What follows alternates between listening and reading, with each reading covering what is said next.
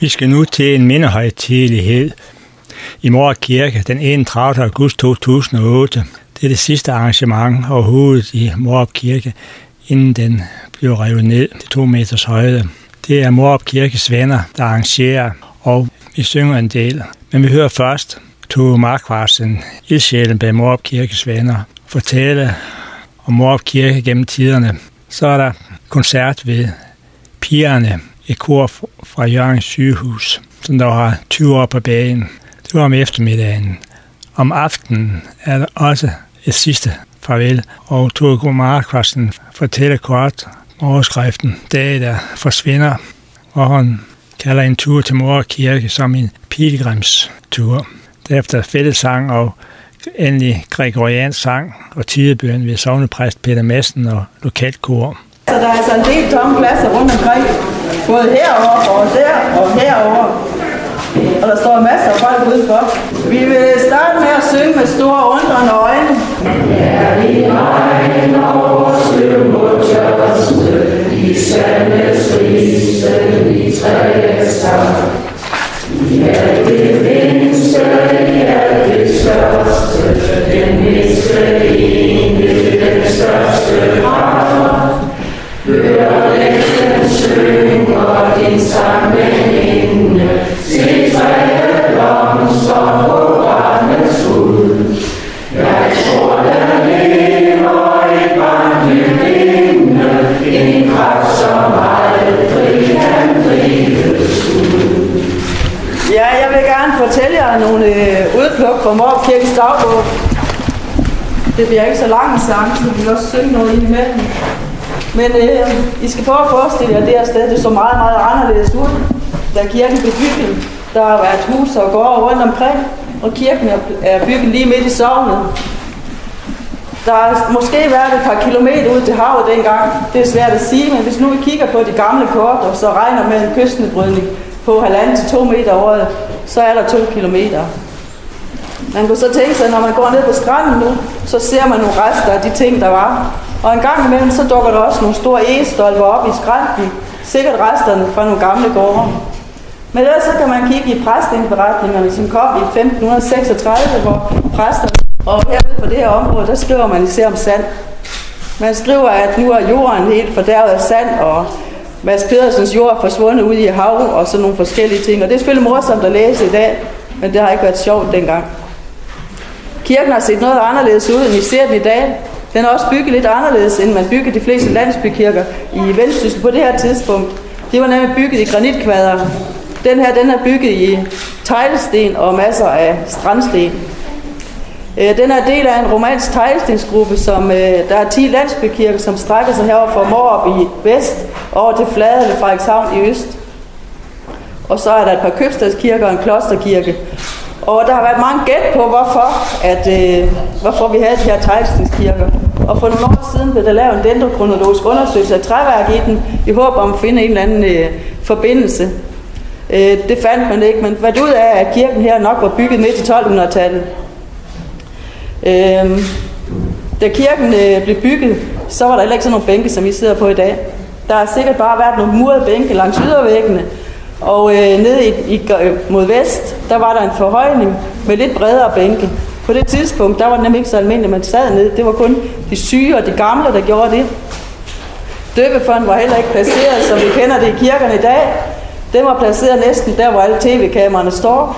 Fordi man sagde, at døren den var indgangen til kirkelivet, og dåben den var indgangen til kristenlivet. Derfor var det meget vigtigt, at dåben foregik ned i kirken. Døbefonden var også øh, placeret på et podie, sådan øh, på 40-50 cm, og så var de ofte meget stærkt bemalet i gule og grønne farver. Og dermed så kom den der udsmykning jo rigtig til sin ret.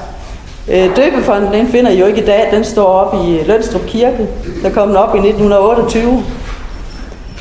Øh, det er ikke fordi, der er skrevet så forfærdeligt meget om selve kirken, og øh, der er jo foregået rigtig meget herinde. Og øh, hvis de her vægge kunne tale, ville de jo fortælle utrolig meget. Men noget kan vi jo se, vi kan jo blandt andet se øh, på, hvordan der kirken er bygget om. Og hvis man kigger ned på gavlen, vestgavlen, så vil man kunne se, at der er aftegninger af en tårnbue.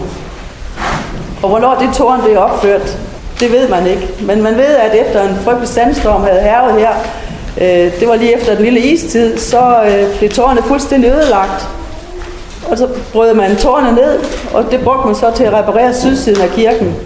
Det samme gjorde man med et apsis, der var på kirken. Øh, døren er kommet frem igen, den var også frem i 1998, og der gik man i de forskellige øh, kilder og fandt ud af, at der har været apsis på kirken. Øh, det vidste de nu ikke i avisen den anden dag, så det kan være, at der kommer en helt ny historie. Det er ikke sikkert, det er den samme som sidst. Men i hvert fald, I kan se døren herinde bagved. Sådan har, har kirken set ud, og så kom jeg hoppede lidt fra det der med, at øh, hvorfor man har de her teglstenskirker. Og øh, i mange år har teorien været det, at vi ligger jo så tæt ved Børlum Kloster, og der kom masser af kanikere ned fra, syd for landet, hvor man havde den her byggeskik med tegl, de kom til Børlum, og måske er det sådan nogen, der har bragt byggeskik ned op.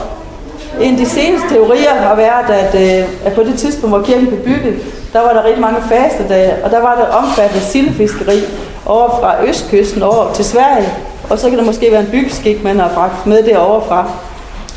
Og som nogle af jer måske har læst i visen, her hvor man går og undersøger kirken, så har man fundet ud af, at den har både været hvid og rød og grå. Der er også stået andre ting op her.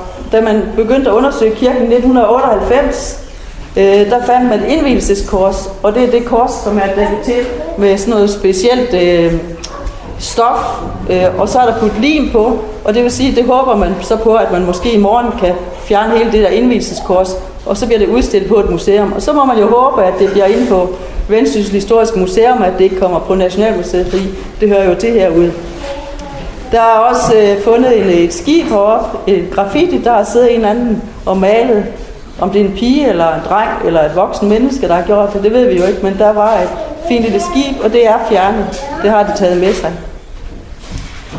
Øh, der er også øh, teorier om, øh, eller man håber på at finde ud af, om der er spidsbuer på, øh, på nogle af muren, eller på vinduerne her. Så der dukker måske nye ting op her i, øh, i løbet af de næste fem uger, hvor kirken bliver taget ned gradvis. Øh, der er så mange udmeldinger om, at hele kirken skal pilles ned. Det skal den altså ikke. Den skal pilles ned øh, til to meters højde. Og så vil den gradvist pillet ned, sådan så der altid er 6 meter foran kirken. De ting, man tager ned, de bliver opbevaret i nogle container ved Jørgen Kommune. Og så er der en gruppe med udspring i Lønstrup Turistforening, som vil have kirken genopført 400-500 meter ind i landet. Og for at slutte den historie af, så vil jeg bare sige, at i vores forening, det støtter vi overhovedet ikke det. Fordi Morup Kirke hører til her, hvor den blev bygget. Den hører til sammen med kirkegården og sammen med det helt unikke landskab. Morup Kirke hører ikke til ude på en mark øh, ud af Rubjervej. Så håber jeg, at slå den fast. Hvis I ellers kigger herinde, så er der også en... Øh, der har været mange folk, der kom forbi, kendte og ukendte. Der har været specielle præster. Der har været en, øh, en vi har hørt meget om, en præst, der hed Paul Fris. Han kommer til i 1704. Det er sådan, at Morp Kirke er nækstkirke til Rubjerg Kirke. Øh, Rubjerg Gamle Kirke, som blev pillet ned i 1904. En meget, meget stor landsbykirke, som har ligget i en meget, meget rig øh, landsby, som er flyttet et par gange igennem tiden. Men der er Morp så en ekskirke til. Og den her øh, Paul Friis, der kommer til i 1704, han var øh, så vaks, da han kom og lavede en fin tavle, hvor der stod, hvor from han var. For det var han slet ikke. Han har sejlet som præst på Ostetien, og kom her til at bruge peruk, og det var jo ikke smart i sådan en sandstop, eller sandflugtspræget øh, område. Udover det, så skulle han have været frygtelig grim. Han havde en stor spids næse. Han var den, der altid kunne lugte, hvor der var fest. Og det kom der rigtig mange retssager ud. Han har slået med byfoden inde i Jørgen. Han har været øh, i klammeri med præsterne her. Han har været i klammeri med egens husmænd og bønder. Han endte sit liv ved at... Han tog livet af sig selv. Måske fordi han, man mener, han har taget livet af en kal, han havde. Han var nemlig en meget, meget hissig fyr. Øh, da han tog livet af sig selv, der havde han... Øh, fandt man ham, hvor han lå med tavlen i, i armene. Og den tavle har der altid været meget spøgeri om. Den findes stadigvæk ude på, ikke selve præsteboligen, men i forvalt- eller forpagterboligen. Øh, jeg vil fortælle en lille historie om den, fordi øh, på grund af, at der var så meget spøgeri, så var der også meget overtro omkring det sted. Og der var der så en gammel kone herude, i det område, der Stine Høv, hun fik en, øh, hendes ko blev syg, og hvem andre kunne hjælpe hende en præst. Så hun gik hen til præsten, som hed Peter Christian Sale. Han var en kendt øh, folketingsmand og øh, grundvigianer. Han var ofte væk, og derfor så spøgte lokalbefolkningen omkring øh, ejendommen, mens han var der. Men hun går hen til ham og spørger, om ikke han vil gå med hjem og stryge konen. Og han vil overhovedet ikke. Han bliver ved at sige nej. Men til sidst så får hun ham overtalt. Øh, mod at hun lover, at hun vil ikke fortælle det til nogen andre. Så han går med hende hjem, og så står han og stryger konen, mens han siger, her står jeg, pastor Sale, og stryger dig fra din nakke til din hale, og gør det ingen gavn, så gør det heller ingen skade. Og så blev konen rest. Men så ville skæbnen, at præst blev syg. Han fik en alvorlig byld i halsen. Den var så alvorlig, så doktoren kunne ikke gøre noget ved den. Så han måtte ligge hjemme på sin seng. Han måtte ligge på maven med hovedet over kanten, bare for at få luft. Og øh, hvad hedder det, tjenestefolken og konen havde en frygtelig besvær med at holde øh, menigheden væk fra ham. De ville jo ind og se til deres præst. Men Stine Høv, hun var ikke sådan holdt væk. Hun smuttede ind ad bagdøren, hørte dynen af præsten og skjorten op til nakken. Og så stod hun og strøg ham, mens hun sagde, her står jeg, Stine Høv, og stryger det fra din nakke til din røv, og jeg har det ingen gavn, så jeg har det heller ingen skåre. Og så kom præsten sådan til at grine, så jeg gik hul på bylden. Og det kan man måske også sige om den kamp, vi har kæmpet i mange år. Uden lidt tro og overtro og lidt latter, så går det jo altså ikke. Men det var et lille spring op i tiden. Det den næste præst, vi ved meget om, han var her, mens den store fregat, der Christian forliste herude for Morp i 1808. Natten mellem 5. og 6. december, der løb skibet på grund. Der var næsten 300 mand ombord, og der, der var der 226, der druknede. Det var en helt forfærdelig øh, oplevelse også for dem, der stod herinde på land. Fordi havet det gik helt op i bakken, det vil sige, at man kunne ikke komme ud og hjælpe dem. Og dengang der havde man jo ikke noget redningsvæsen eller noget. De øh, prøvede at trække sig fri med de anker, de havde, om at de, øh, øh hvad hedder det, kanoner prøvede de også at skyde sig fri. Men det lykkedes ikke, og til sidst så måtte man gå i de få både, man havde. Og det betød, at, øh, at nogen måtte skære fingrene af deres kammerater, for at undgå, at øh, bådene vippede, så de selv druknede. Nogen brækkede træ af skibet og bandt sig til det i håb om, at de kunne drive levende i land. Det var der ikke ret mange, der gjorde. Der var kun 62. Og de 226, der var druknet, dem øh, troede man i mange år, at de var begravet herude på kirkegården. Men nye undersøgelser har vist, at det er sikkert kun 37. Og det, det var jo fjenden, og det var ikke normalt, at man begraver fjenden på kirkegården. Men præsten, jeg vil have tilbage til om et øjeblik, han var speciel. Han har selvfølgelig ikke skrevet det i kirkebogen, men vi kan læse i alle mulige søforhør, det siger, at de er begravet, at der bliver begravet nogen her. Men normalt, når det var strandvasker eller fjenden eller nogen andre, så var det strandfoden, der fik penge for at begrave dem. Og hvis man kigger i de gamle protokoller for den gang, så kan han fortælle, hvordan at, øh, at så driver der først en ind, og så driver der to ind, og, og til sidst så har han talt op, at der er 37, som han har fået penge for at begrave. Så det er sikkert de 37, som var i den grav, der forsvandt sidste år. Anker, det mødte I, da I kørte hertil. Det plejer at være her ved gavlen, men i mandags blev det flyttet over på den anden side. Og i den kontaktgruppe, vi er omkring Morup, er der stor debat om, hvor det anker det skal være. Men øh, vi har i hvert fald, de fleste af os bedt om, at den skal være på kirkens grund. Og øh, så må vi så se, når og hvis kirken er helt væk engang, hvor det så skal hen.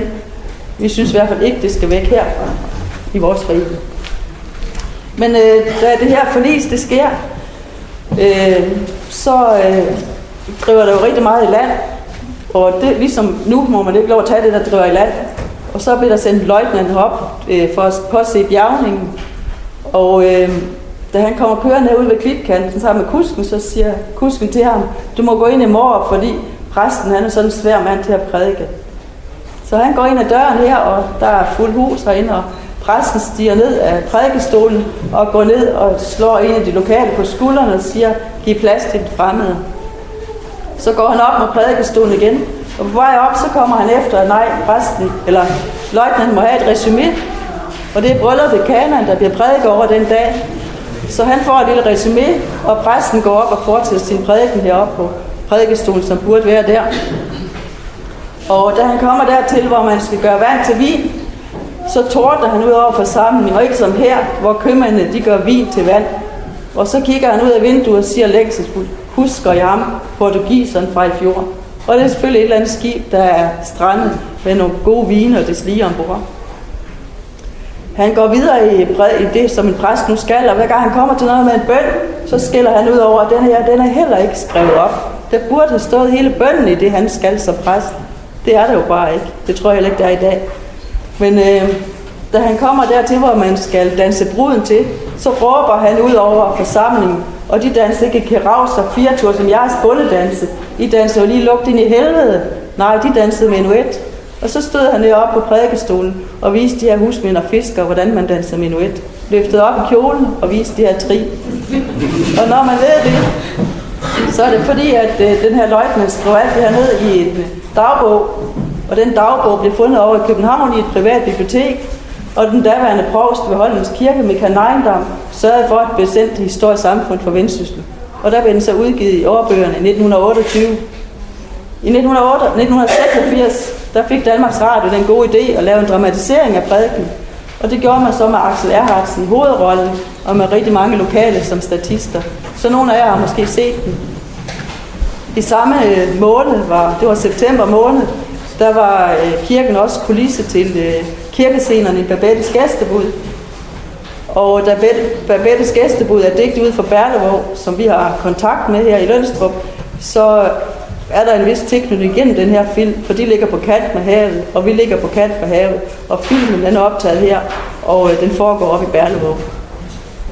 Der er skrevet rigtig meget om øh, det her forlis, fordi de her folk, de 62, der kom levende i land, øh, de skulle til Aalborg sidde i krigsfangenskab.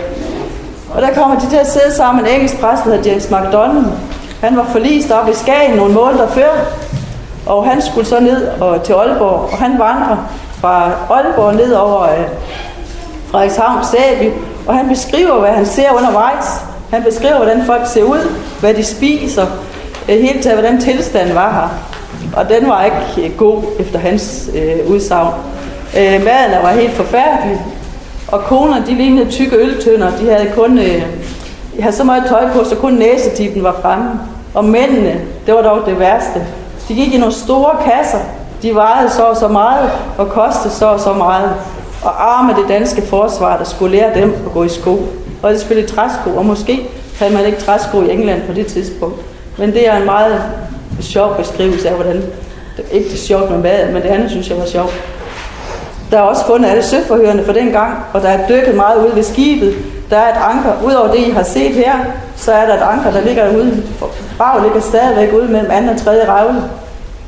Øh, og i midt i 80'erne var der en stor marinearkeologisk undersøgelse derude, hvor man bjergede kanoner, kanonkugler, hatte og smykker og vinflasker og alt muligt. Og det kan I se på Bangsbundmuseet Frederikshavn, som er egens landsdelsmuseum for handel og søfart. Udover det kan I også se noget af det nede på øh, Strandingsmuseet St. George nede i Torsminde. Det var nemlig sådan, der forliste St. George og Defense nogle år senere, og øh, der er også noget herfra. På et tidspunkt, der har man nemlig kædet de forlig sammen. Det var nemlig sådan, da man skulle lave kirkegården om her i 1895, så skrev man til det engelske ministerie for at få dem til at hjælpe med at, at få den engelske grav øh, ordnet. Over England, der ville de ikke kendes ved den, så de sendte skib op, og øh, de fandt ikke ud af noget, ikke andet end de kunne se, at det var et engelsk skib. Og øh, så opsatte en mindetavle herinde i kirken over de her tre skibe, hvor jeg tror, der var i alt 1100, der druknede. Den tavle er flyttet op i Lønstrup Kirke. Man ved meget om det her forlis, også fordi søforhørende er fundet, og tegningerne fra, øh, da skibet blev bygget, dem har man også fundet.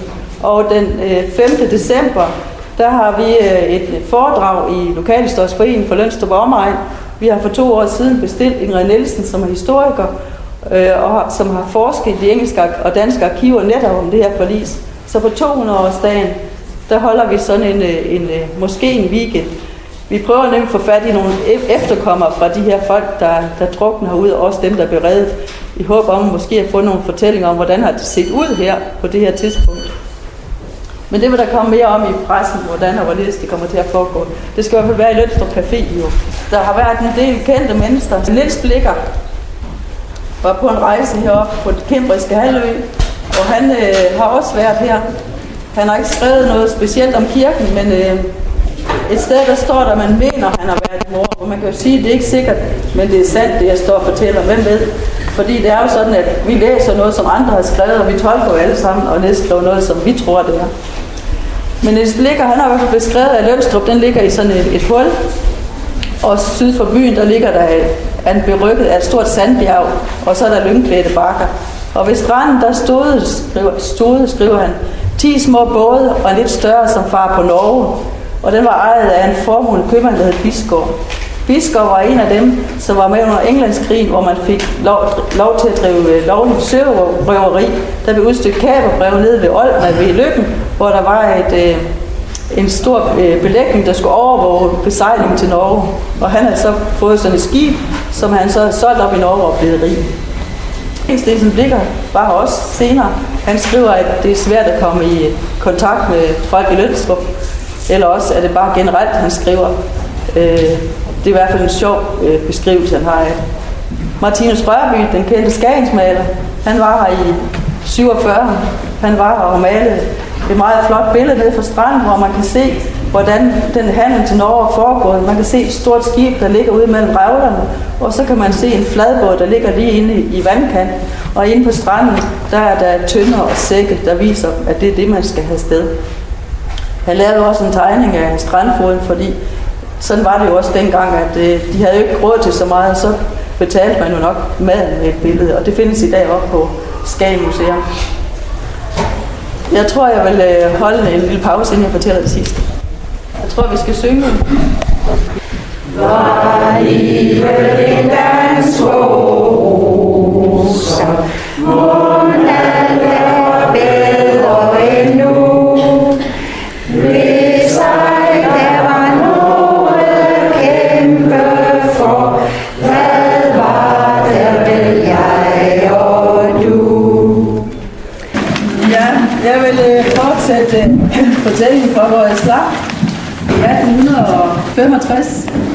der er der en kendt forfatter og kritiker, der kommer på rejsen. Han hedder Maja Goldsmith. Han øh, var redaktør af bladet på Saren. Og hvis man var blevet karikeret i det, så var man virkelig noget. Der er Brandes og alle de der kendte, de er blevet rigtig godt gjort nar i det her brev. Men han laver en rejse heroppe og beskriver Lønstrup Frode som en alpedal. Øh, og der er en lille bæk, der løber igennem byen, og den er så smal, så roserne kan ligge hinanden i hovedet. Og det er jo lidt andet billede, end det Blikker havde beskrevet, så der er sket meget i det tidspunkt. Men den tilstand, den ændrer sig fuldstændig. Og det er på et tidspunkt, hvor der er en opfattet handel, det har der været mange år, men lige på det her tidspunkt er Lønstrup på sit højdepunkt. Der er en øh, købmand nede i Lønstrup, der hedder Axel Rosenkrantz og han, har, øh, han ejer det, der hedder Hotel Marinella. Han ejer Morp Kirke. Han ejer Sejstrup Ja. Og ejer det meste af sovnets jord. Og han har 50 mand til at arbejde for sig. Udover det, så er det selvfølgelig købmænd og bødegård og rebslager og smed og sådan noget i Lønstrup. Han udskiber landbrugsvarer til Norge, ligesom man måske har gjort hele siden øh, stenalderen. Mens han ejer kirken, så øh, sker der en forfærdelig katastrofe nede i Lønstrup. Der er jo en mindetavle over ham deroppe, det må jeg lige fortælle med det samme. Det er Axel Rosenkrantz og kone Amalie Iversen. Der er også herude på kirkegården. Men øh, den 11. august, der trækker det sammen til et voldsomt uvær, uvær over Lønstrup. Og der bliver et regnskyld, et skybrud må man kalde det, som var halvanden time. Det starter kl. 1. Og det skybrud, det er så voldsomt, så får den lille bæk til at svulme op og blive til en flod. Og på, vej, på sin vej ud mod havet, der river den 6-7 huse med sig. Udover det er der rigtig mange huse, der bagefter må fyldes op under og repareres. Vejen gennem byen bliver revet midt over. En helt forfærdelig dag i Lønstrup. Fiskeren de er på havet og opdager først, hvad der er sket, da alt muligt huskeråd kom flydende ud til den. Der kom døre, gryder, potter og pander. Og der er en historie om en gammel kone, der løber ud af bagdøren med sin lille kakkelovn, mens vandet kommer ind af den anden dør. Og det var en af de byttevarer, man havde, når man udskibede landbrugsvarer til Norge. Så havde man øh, typisk træ og jern med hjem, og det var så kakkelovnen. Henne i Skudhandlergården, der er øh, kone alene hjemme, som jeg har fået fortalt efter et interview, som min oldefar har lavet, eller blev lavet med ham i øh, forbindelse med 75 år for naturkatastrofen. Og der beskriver han, hvor voldsomt det er, og alle folk er på høstarbejde. Og han hjælper så øh, Segels kone med at få dyrene ud af stallen, inden taget vibrerer, og sejler som et skib ud med havet. bagefter, der er ingen, der kommer til skade ved det her. Der er en, der dør af et hjerteslag. Og hvis nu man sådan, præsterne havde skrevet lidt mere, så kunne man måske læse lidt mere om, hvordan stemningen var. Men det kan vi i hvert fald læse om i uh, aviserne, fordi ligesom i dag, der går politik i katastrofer, så gjorde det jo også dengang. Så det blev ikke skrevet for lidt. Der blev skrevet i Vendsyns Tidene, som var vores uh, uh, første venstreavis. Den første redaktør hed Wilhelm Carlsen, og så havde vi også Jørgen Amtstidene. Og de to aviser, de kappede simpelthen om at skrive om den her katastrofe.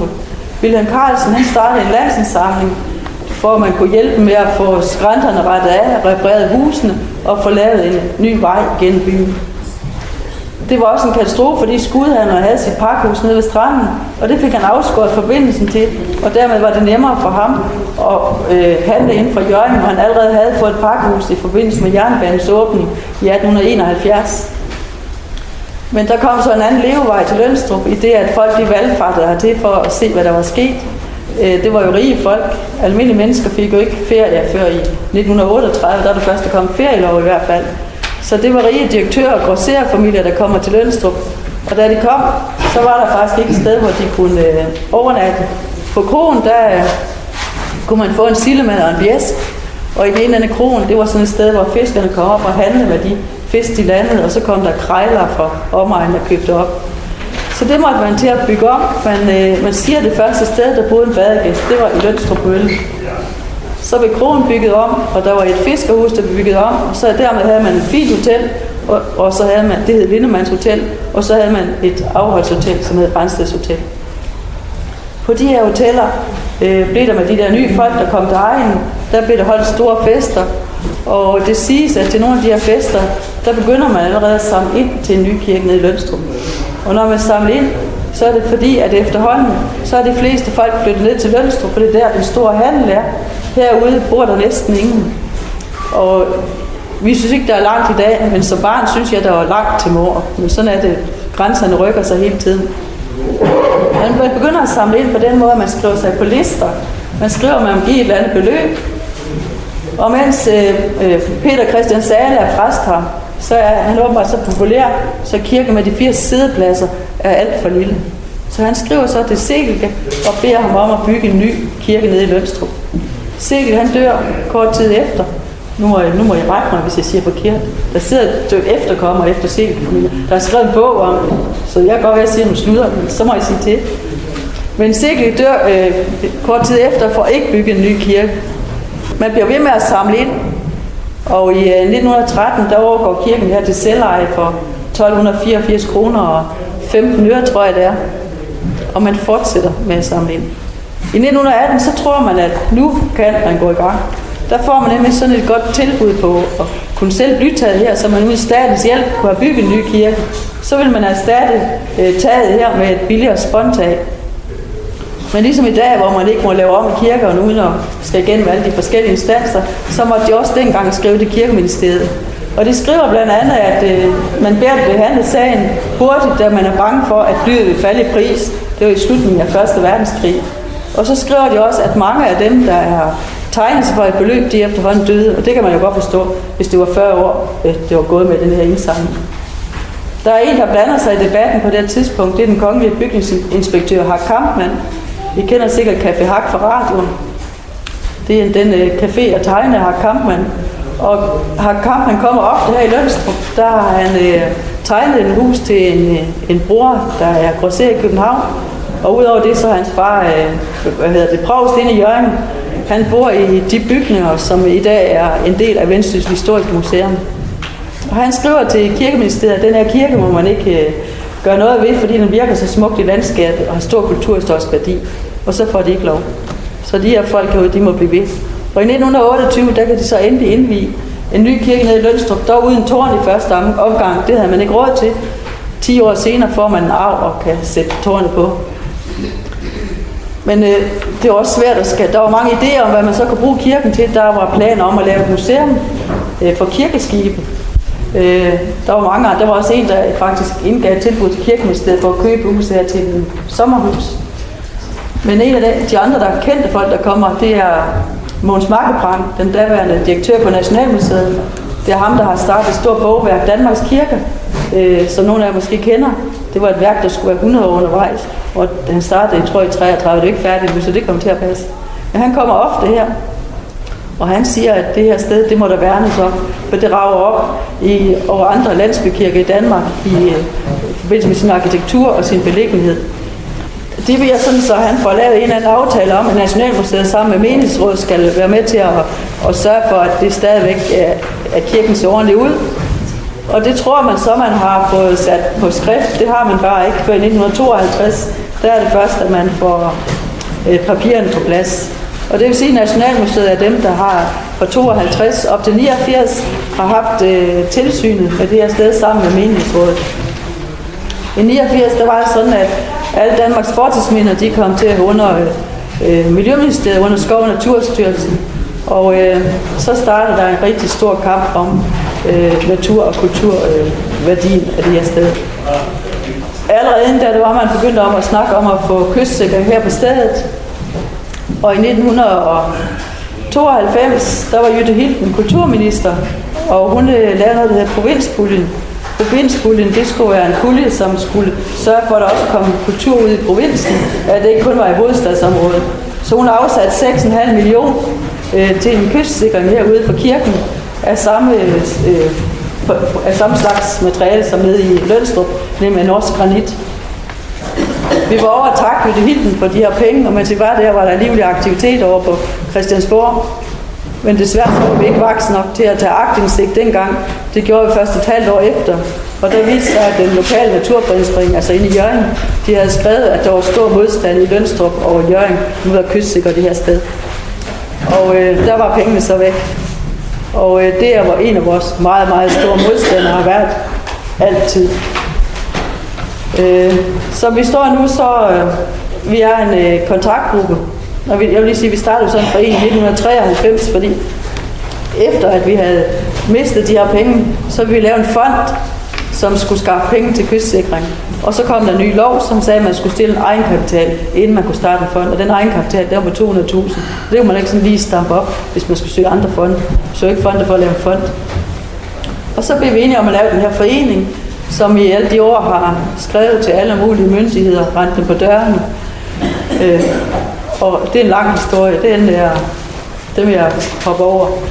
Men øh, i forbindelse med, at vi lavede den forening, og der blev alt den her ballade om det, så blev der lavet en kontaktgruppe, der hedder øh, kontaktgruppen omkring Morup, og det er Skov- Naturstyrelsen, der har nedsat den. er den gruppe, der sætter folk fra Danmarks Naturfredningsforening, der sidder fra Nationalmuseet, der sidder fra Stiftet, der sidder fra Menighedsrådet, der sidder fra Turistforeningen. Øh, fik jeg sagt Nationalmuseet, det kan jeg ikke huske. Jeg skal lige kigge rundt. Og Vendsyssel Historiske Museum selvfølgelig. Og vi har mødtes sådan cirka en gang om året. En gang gik der to år. I 2005, der blev det vedtaget, at hvis ikke at der blev øh, kystsikret, så skulle kirken have lov at stå i en skred sammen. Og så skulle man så tage affære for, at det måtte ikke være farligt for folk. I 2007 øh, blev den konfirmeret på samme måde. Men så var der nogle folk sidste år i, i juli måned, blandt andet provst inde i Jørgen, vores provst, som meldte ud, at kirken skulle flyttes på øh, til Frilandsmuseet. Og kort tid efter var der nogle folk med udspring i Lønstrup Turistforening, som lavede underskriften sammen for at få kirken flyttet. Og lige på det tidspunkt havde vi faktisk så stor medvind ved folketingsmedlemmerne, så det var en katastrofe for os. Men ingen af de der grupper havde spurgt os, hvor langt vi var i vores arbejde, så det kom som 20 om natten. I oktober 2007, der øh, var vi, havde vi så igen møde i kontaktgruppen, og så var flyttegruppen, som vi kalder dem, der var kirken flyttet, så var de repræsenteret. Og øh, der fandt statsskoven ud af, at han måtte prøve at komme med et forslag, som kunne hjælpe alle. Og der var en masse forhandlinger, og inden på det blev, at hvis ikke der var lavet en kystsikring her i forår og sommer, så skulle kirken tages ned gradvis, så der altid var 6 meter øh, foran kirken, og man ville starte med at tage taget af. Øh, og så ville den der gruppe, som flyttede kirken, så måtte de få alle materialerne. Men først når alt var væk, og det er så inden for en tidshorisont på 6-9 år, på den tid ville tingene være deponeret i Jørgen Kommune.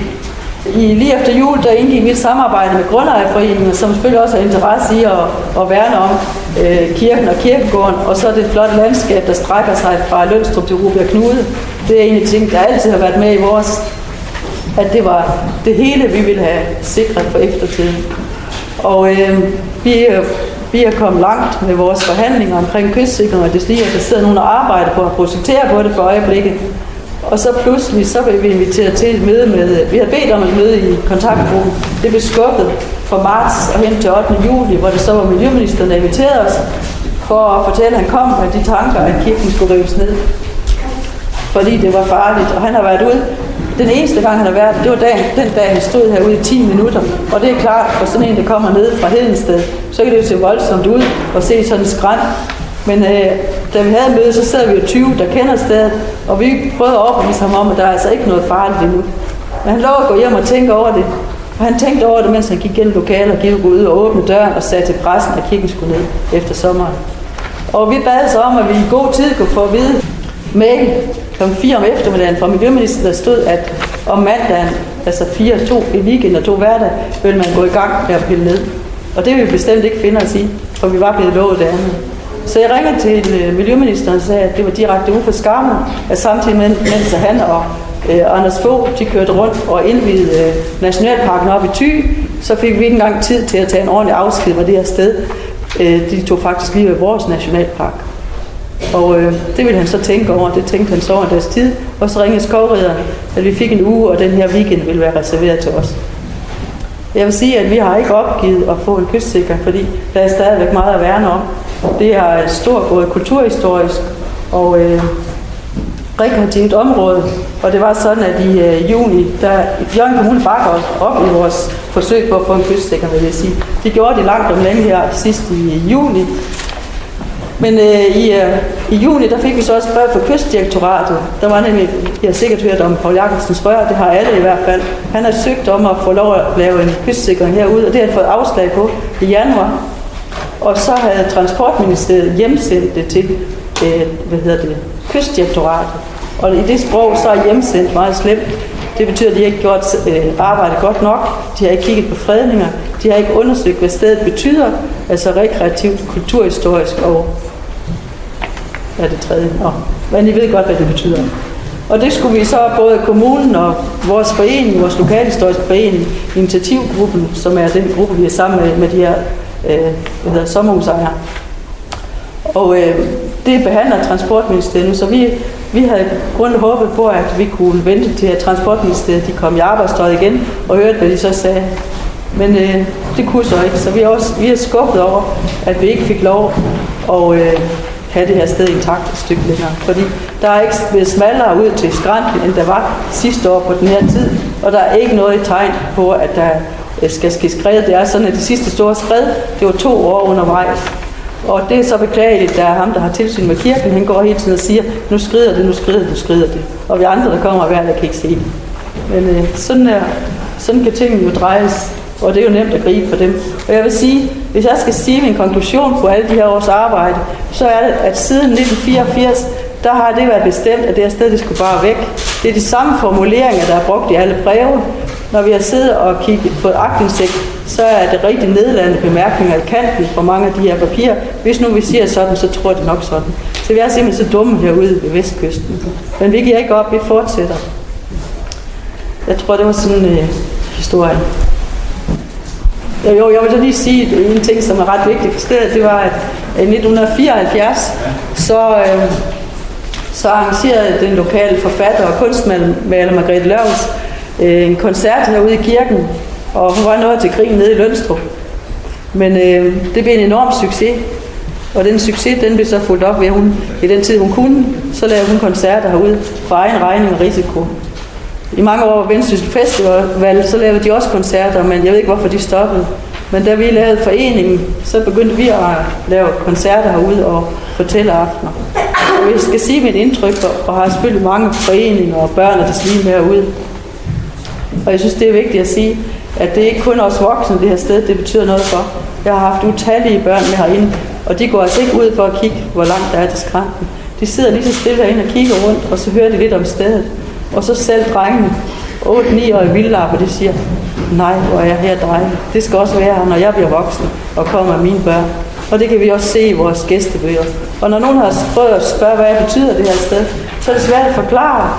Men, men øh, jeg har gået og tænkt over de sidste dage, og så har jeg kommet til den konklusion, at ligesom når folk tager på pilgrimsrejse, det kan de heller ikke forklare. Det gør noget ved folk. Jeg vil så sige, det her det er så et sted, hvor folk tager på pilgrimstur.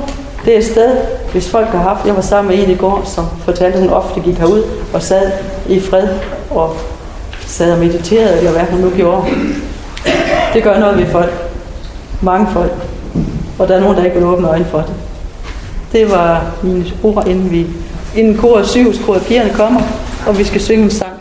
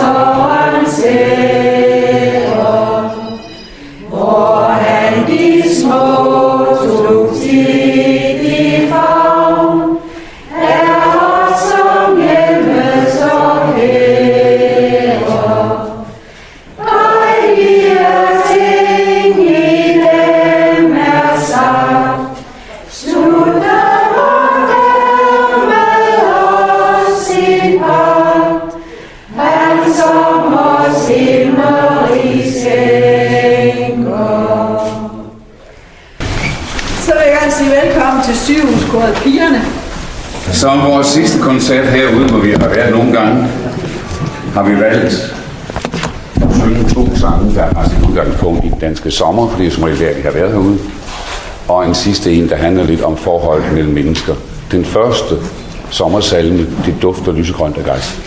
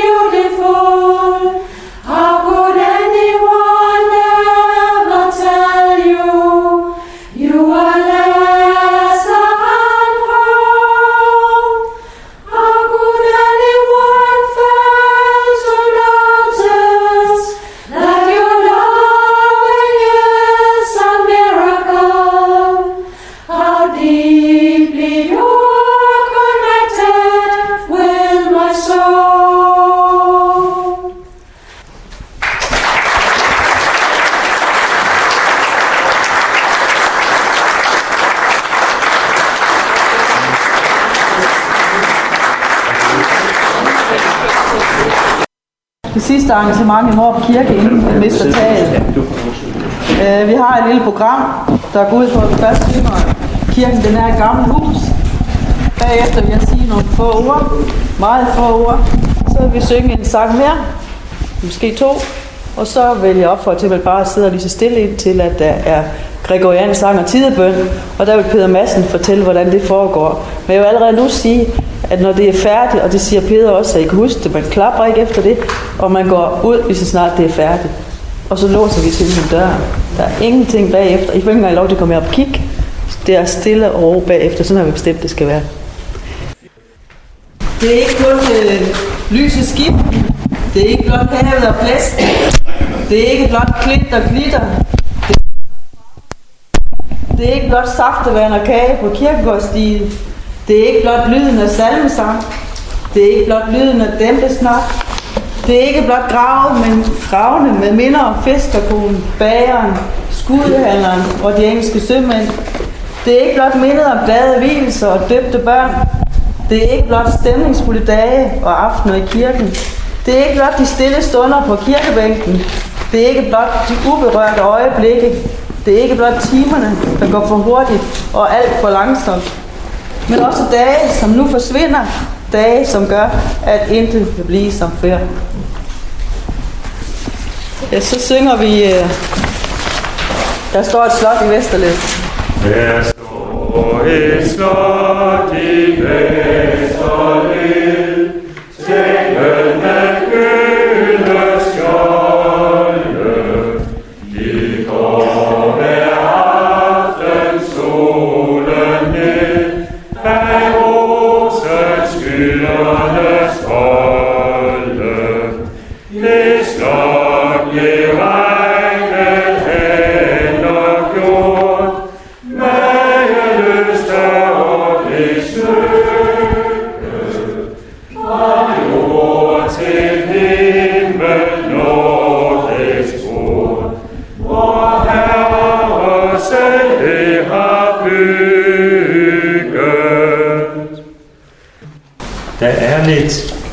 tid til klokken er 8, så jeg vil sige ganske kort noget om den tidebøn, der kommer til at afslutte kirkens historie ude i den skikkelse, som den har nu. Egentlig har det efterhånden været en tradition, vi har grebet tilbage til igennem nogle år. Startende med et middelaldermarked for nogle år siden, for i 1999, hvor der første gang var en tidebøn herude en sommeraften. Og vi var enige om, hvor kirkens venner jeg, at det er en passende måde at slutte det her kapitel af på. På et tidspunkt er det sådan, at de sidste ord omkring, hvad der skal ske, må være sagt. Og så er der en plads til det ord, som kirken i første omgang blev bygget for. Det ord, som bliver stående, også selvom der er mure og tårne, der på et tidspunkt falder. Det er også grunden til, at vi vil sige, at det må så være det sidste. En tidebøn, der for øvrigt griber tilbage til den tid, hvor kirken blev opført. En gang i 11-1200-tallet, og hvor man stadigvæk havde det som en levende tradition, at man indkredsede dagens forskellige afsnit i bøn.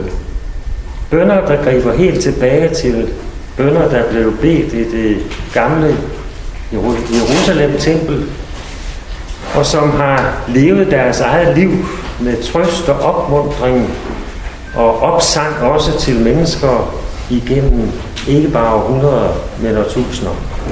Det, ord, det ord, som giver sig til kende deri, og som jo også i den tidebøn, vi oplever, går videre i den nytestamentlige historie, som også sætter sit præg på den tidebøn, vi skal opleve om lidt.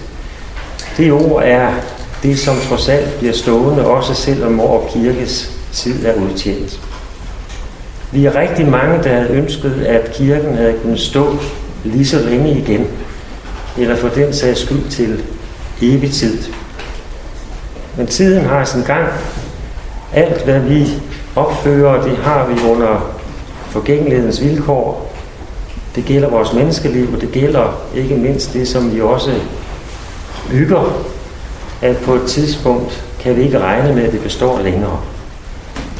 Men det, som har været afgørende for de mennesker, der har bygget vor kirke i sin tid, var, at det skulle give plads til det ord, som helliger huset, og ikke bare helliger huset, men helliger vores liv.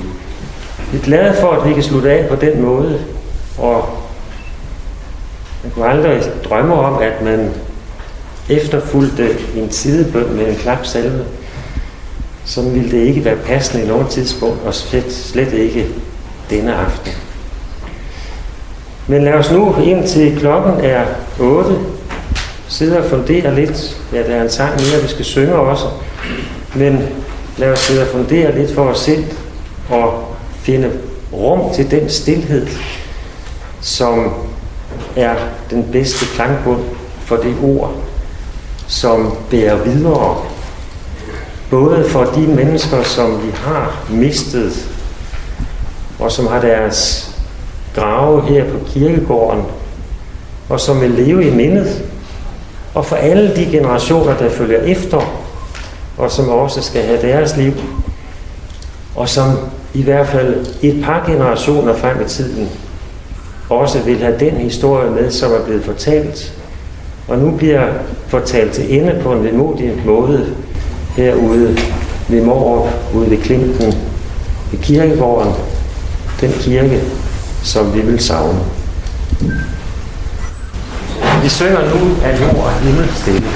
Nu er jord og himmel stille, vinden holder til stille,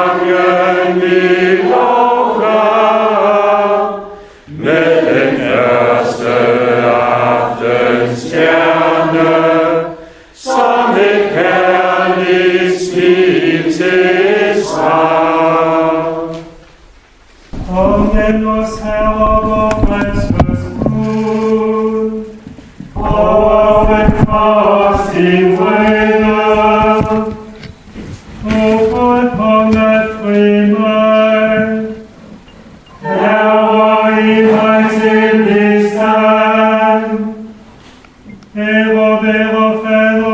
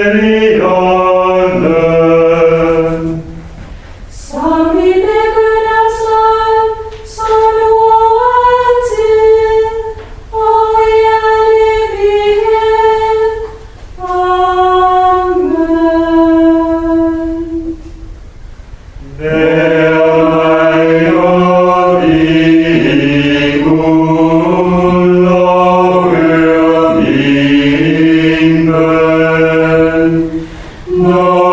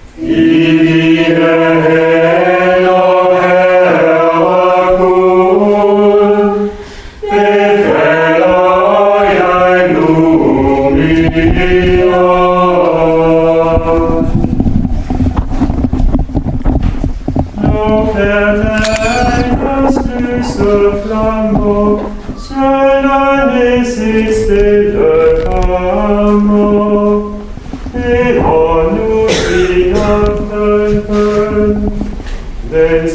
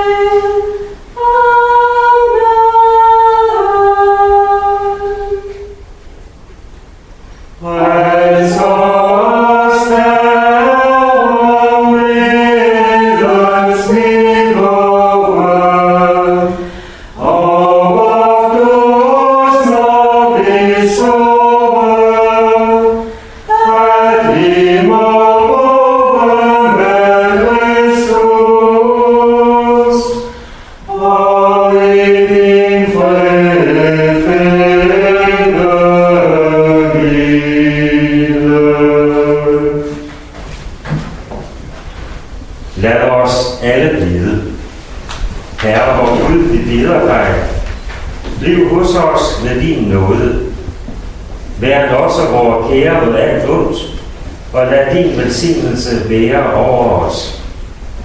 Lad os i nat sove i din fred, og i morgen stå op og prise dit navn ved din søn Jesus Kristus,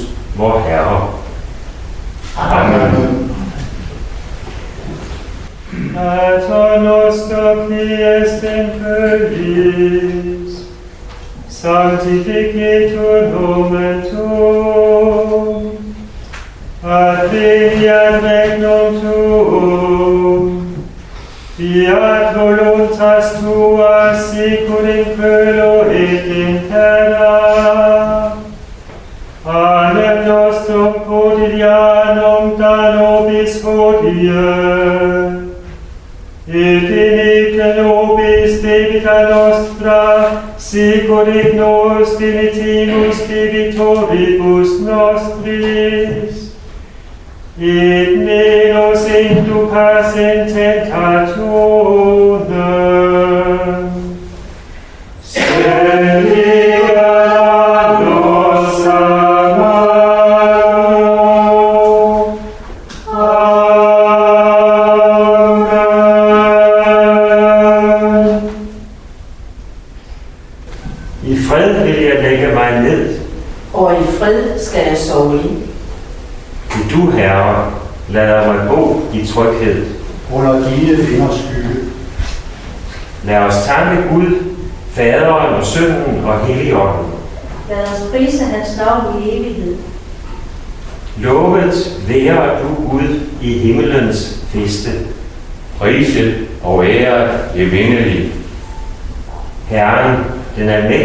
barmhjertige, velsigne og bevare os.